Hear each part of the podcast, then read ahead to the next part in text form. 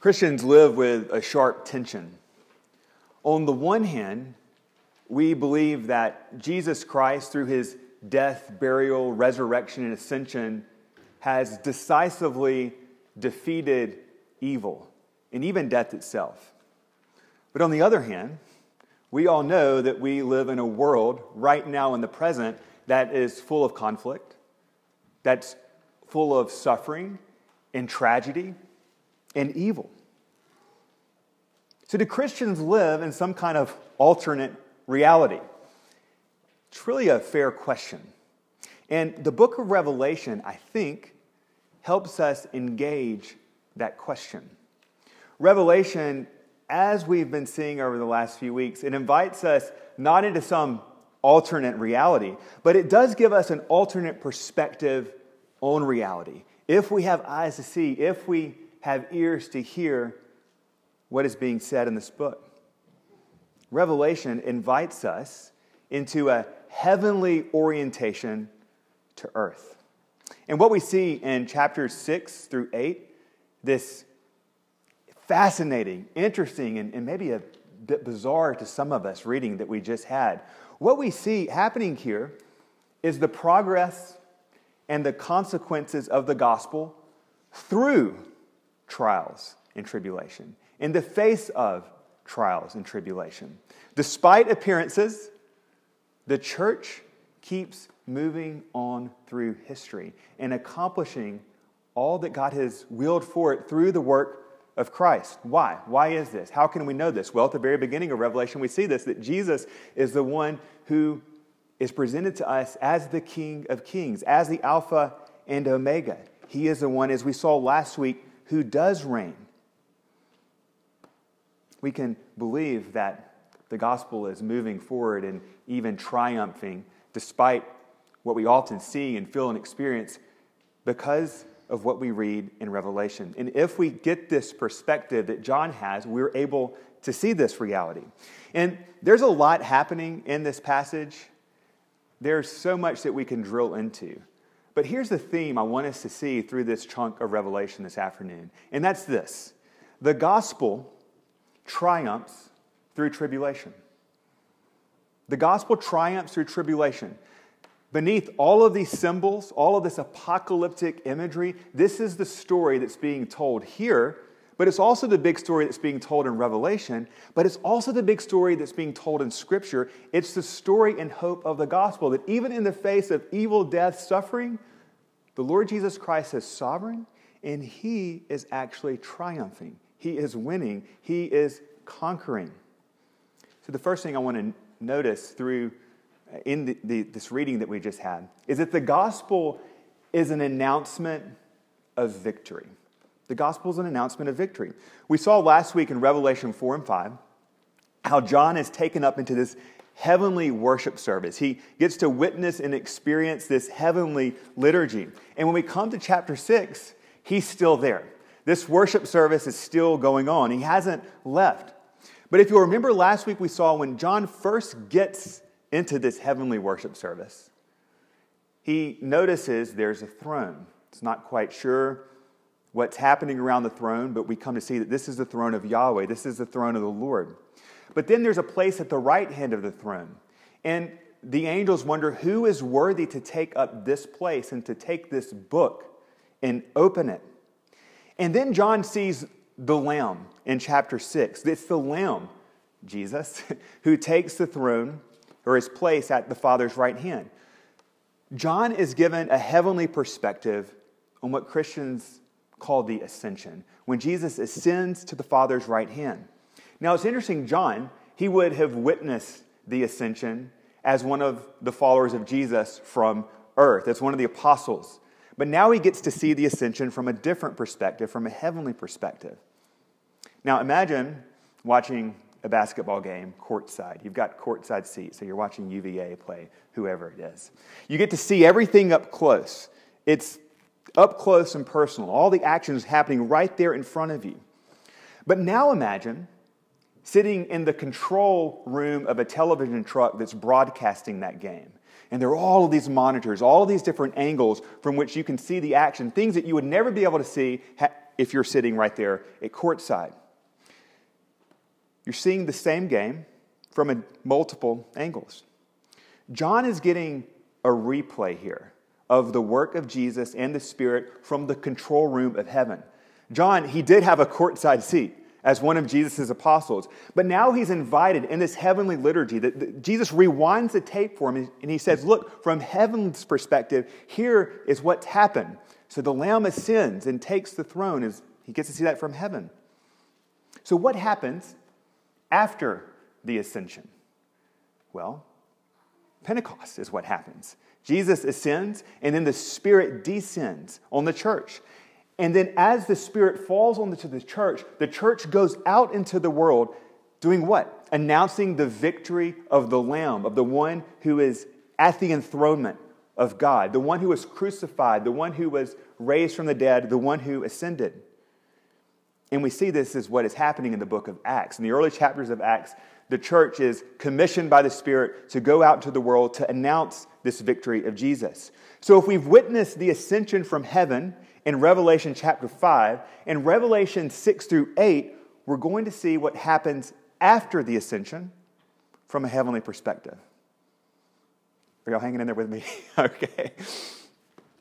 And here we have the famous four horsemen of the apocalypse, which happens as part of the first four seals that Jesus is breaking off the scroll. Now, the scroll is not opened yet in this part of Revelation. It's going to be opened up later. What's merely happening here with all this activity is just the seals being broken off the scroll. And the first four are these horsemen of the apocalypse. Chapter 6, verse 1. Now I watched when the Lamb opened one of the seven seals, and I heard one of the four living creatures say with a loud voice like thunder, Come! And I looked, and behold, a white horse and its rider had a bow, and a crown was given to him, and he came out conquering and to conquer. The first horse. Now, there was a prophet in the Old Testament called Zechariah, and Zechariah too had these apocalyptic visions. And part of his vision, it happens at least a couple times in the book, is he sees these horses, these horses of God, Yahweh's horses who go out as the Lord's war horses into the world to stir things up, to set things right. And later in the book of Zechariah, as a part of this vision, Zechariah sees that God's people are made to be Yahweh's horse, his war horse. Might sound a little bizarre to us, but this is a part of this vision. So, John here, in his vision, these images from Zechariah are being evoked of the Lord's horses, the Lord's war horses that are going out into the world. So, as the Lamb opens these seals, these horses are going out into the world. But this first horse, we notice, is wearing a crown. The last time we saw crowns in Revelation, the 24 elders around the throne had on crowns, and then they laid them down. And now it's as if Jesus has taken up the crown, and the Spirit of Jesus now is going out into the world on this horse. This first horse here, it represents Jesus because he is the one who has conquered and goes out conquering to conquer, proclaiming his victory, already wearing the crown as he goes out into the world through the, this horse, this horse that represents Jesus and it represents us. It represents the Spirit moving out into the world. And again, in the book of Acts, this is what we see. The Spirit of Christ goes out into the world. Masses in the opening of Acts are conquered by the gospel. They repent and they turn to Jesus. They respond to the announcement of a king, that it's Jesus who is king and they submit their lives to Him by being baptized and by converting to the faith. The Spirit of Jesus rides out into the world through the church. The church is the Lord's horse, war horse that goes out, this symbol of victory, conquering not with a sword, not with ways of violence, absolutely not, but conquering with the message and the hope of the gospel and the sword of the Spirit, which is the Word of God, as we'll see. This happens in the book of Acts. The gospel moves out into the world, from Jerusalem to Judea to Samaria to the ends of the earth. And we need to remember that this is still happening. The gospel is still going out into the world and conquering as people hear the announcement of Jesus Christ and submit and give their lives to his good kingly rule. Now, in our corner of the world, we might have the sense that Christianity is in decline and that you know, it doesn't seem like the church is doing much. It doesn't seem to be a potent force in the world around us. Anything, it seems to be the opposite. But this is where I think we need to remind ourselves of the larger global perspective. We are just in one little tiny corner of the world. Just reading this week that in Africa in 1908, it was estimated generously that there might have been 8 million Christians. Now it's estimated that there are over 390 million Christians in Africa. Over 100 years' time. That's amazing. What is that? That is the gospel going out into the world, the announcement of this victory, conquering, as it were, as people respond to the claims of Jesus Christ. Wherever the gospel goes out, it's an announcement of victory. The forces of evil in the world have been defeated by the Lamb. And the conqueror goes out and continues to conquer. Now, this isn't the sort of imagery that we're accustomed to when we think about the gospel or we think about evangelism, but yet this is the imagery we have in the Bible. This is powerful, potent imagery. But also, we need to see that the gospel isn't just an announcement of victory. The gospel, as it goes out and makes these claims, the gospel creates and causes disruption, conflict. The second horse, verse 4. When you open the second seal, out came another horse, bright red, and its rider was permitted to take peace from the earth. Now, the rider on this horse is given a sword, the rider on the first horse has a bow. This recalls what we heard from our gospel lesson, the ministry of Jesus. Jesus shocks us when he says that for many of us, the gospel, even though we might experience as a message of peace and hope, we're going to experience it in our relationships as one that has caused division. Not, not peace, but conflict. Why is this? Because the gospel calls for new ultimate loyalties. It will, can even divide families. For members who follow Jesus and from those who don't.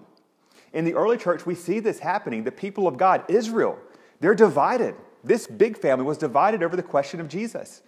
Jewish leaders against other Jews as Jesus is coming through making this announcement. We see it in the ministry of Jesus, we see it in the book of Acts as the gospel continues to go out, that it's not peace and harmony everywhere. Actually, there's disruption among the people of God. There's just great disruption, even in Jerusalem. The red horse of the Spirit goes out through the church, and when the gospel is announced, because it's making such a big claim, not everyone responds well to it. It creates conflict. The gospel goes out into the world and it creates these new bonds of loyalty and it challenges all competing loyalties. It calls for loyalty, ultimate loyalty to King Jesus. And this can create tension with those even we're close to who don't go along with us. They may even oppose us. This conflict, it can blow up the false sense of peace that we might think we have. Peace, peace, where there is no peace. Why? Because of the sword. The sword is the word of God. The last time we saw the sword in Revelation, it was coming from the mouth of Jesus, these are his words. The word of God creates conflict. The challenge of being a faithful Christian is the more faithful you are to the word of God, the more conflict you should expect and be ready for. The easy way out is not to be faithful to the Word of God. The challenge to be faithful and loving is to be faithful to the Word and to expect that there will be conflict. The conflict continues through the next two horses, the black horse and the pale horse. The black horse goes out, and there's a shortage. There's a shortage of wheat and barley, these basic provisions in the land. But what's interesting is we hear in chapter 6, verse 6, but do not do injustice to the oil and the wine. How can you do injustice? How can you harm oil and wine? Well, you can harm oil and wine if they represent people. And the church has the wine of the Eucharist and is anointed with the oil of, Holy, of the Holy Spirit in baptism. Oil and wine are better than wheat and barley. The food that Jesus gives will leave no one hungry, and it is never scarce. This is a message that the church will endure, will keep going, even in conflict, even through trial, even in tribulation. If oil and wine represent the church that is preserved ultimately, the gates of hell, Jesus says, will not overcome it. The wine is also a symbol of the new covenant, the new promises that come into the world through Jesus. The bread and the wheat, I think we can understand, even though there probably is a literal shortage or literal famine. The bread and the wheat represent the lesser and inferior food of the old covenant. Whatever literal famine there may be here, there's an abundance of supply with the church. The Lord preserves his church, even through tribulation. You can come and buy without money or price from what Jesus has to offer. This last horse, this pale horse, and its rider, as we're told, his name was Death, and Hades followed him. And we need to know this rider, too, this horse is still under the authority of Jesus, still being sent out by Jesus. The gospel tells us that Jesus holds the keys to death and Hades. The gospel is a message of triumph, even over death, the most severe conflict the church faces. Now, the gospel is an announcement of victory. The gospel, because it calls for these new loyalties, it can create tension and conflict wherever it goes out into the world. But the next thing I think we see in this section is that the gospel brings vindication. The conflict that resulted in uh, this conflict resulted in intense persecution in the early church. We, we see this um, for example, in Acts again with Stephen's martyrdom. And this continues out into the world as the gospel goes forth. But really, what we're seeing here with these seals is just what Jesus predicted in Matthew.